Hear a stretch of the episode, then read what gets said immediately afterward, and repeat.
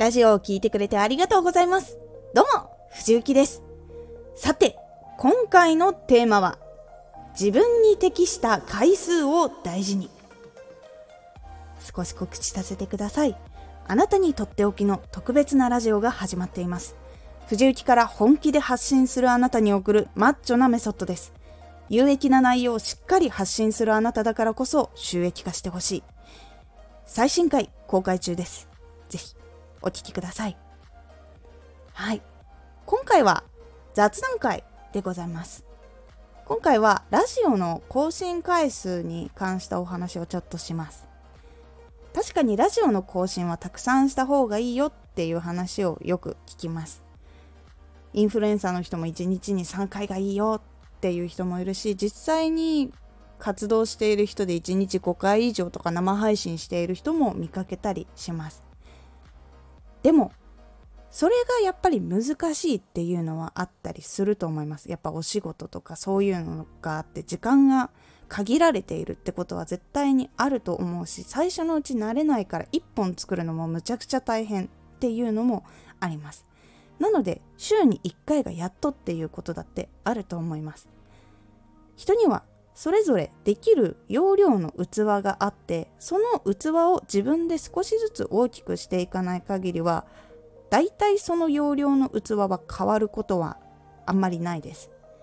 そしてその器以上のことをやってしまうとどこかで質が落ちてしまったり判断力が落ちてしまったりでなんなら生活にまで影響が出てしまう場合があります。本当にこの仕事だけをバーってやって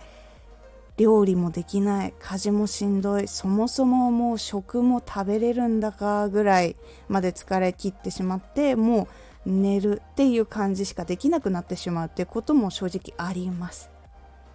なので容量を増やすもしくは容量の器を整理したりするようにしてその中で自分が発信できる質と量はどれくらいなんだろうっていうことを自分で向き合ってみて自分に適した更新回数を設定するようにするのが一番いいです。そうすると質も落ちないし自分のやりたいテンポでやることができるのでまず続けられるというところもクリアできるようになります。自分の容量を大きくする方法は1個前のラジオでお話ししているので気になった方は聞いてみてください。なので毎日更新ができなかったとしても週に1回しか更新ができなかったとしてもその1個に自分の渾身のものを全部詰め込んで発信をするそうすると質も高いのができるし聞いた人があこれすごいいいなってなったりとかこれすごく楽しいなってなってくれたりして次の来週を待ってくれたりするという可能性がどんどん上がっていきます。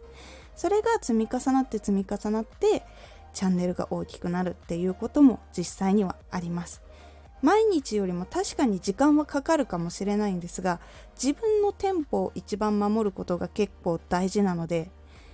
最初は無理に3本とかっていう風にやらないように自分に合ったペースにしてみるのをおすすめします今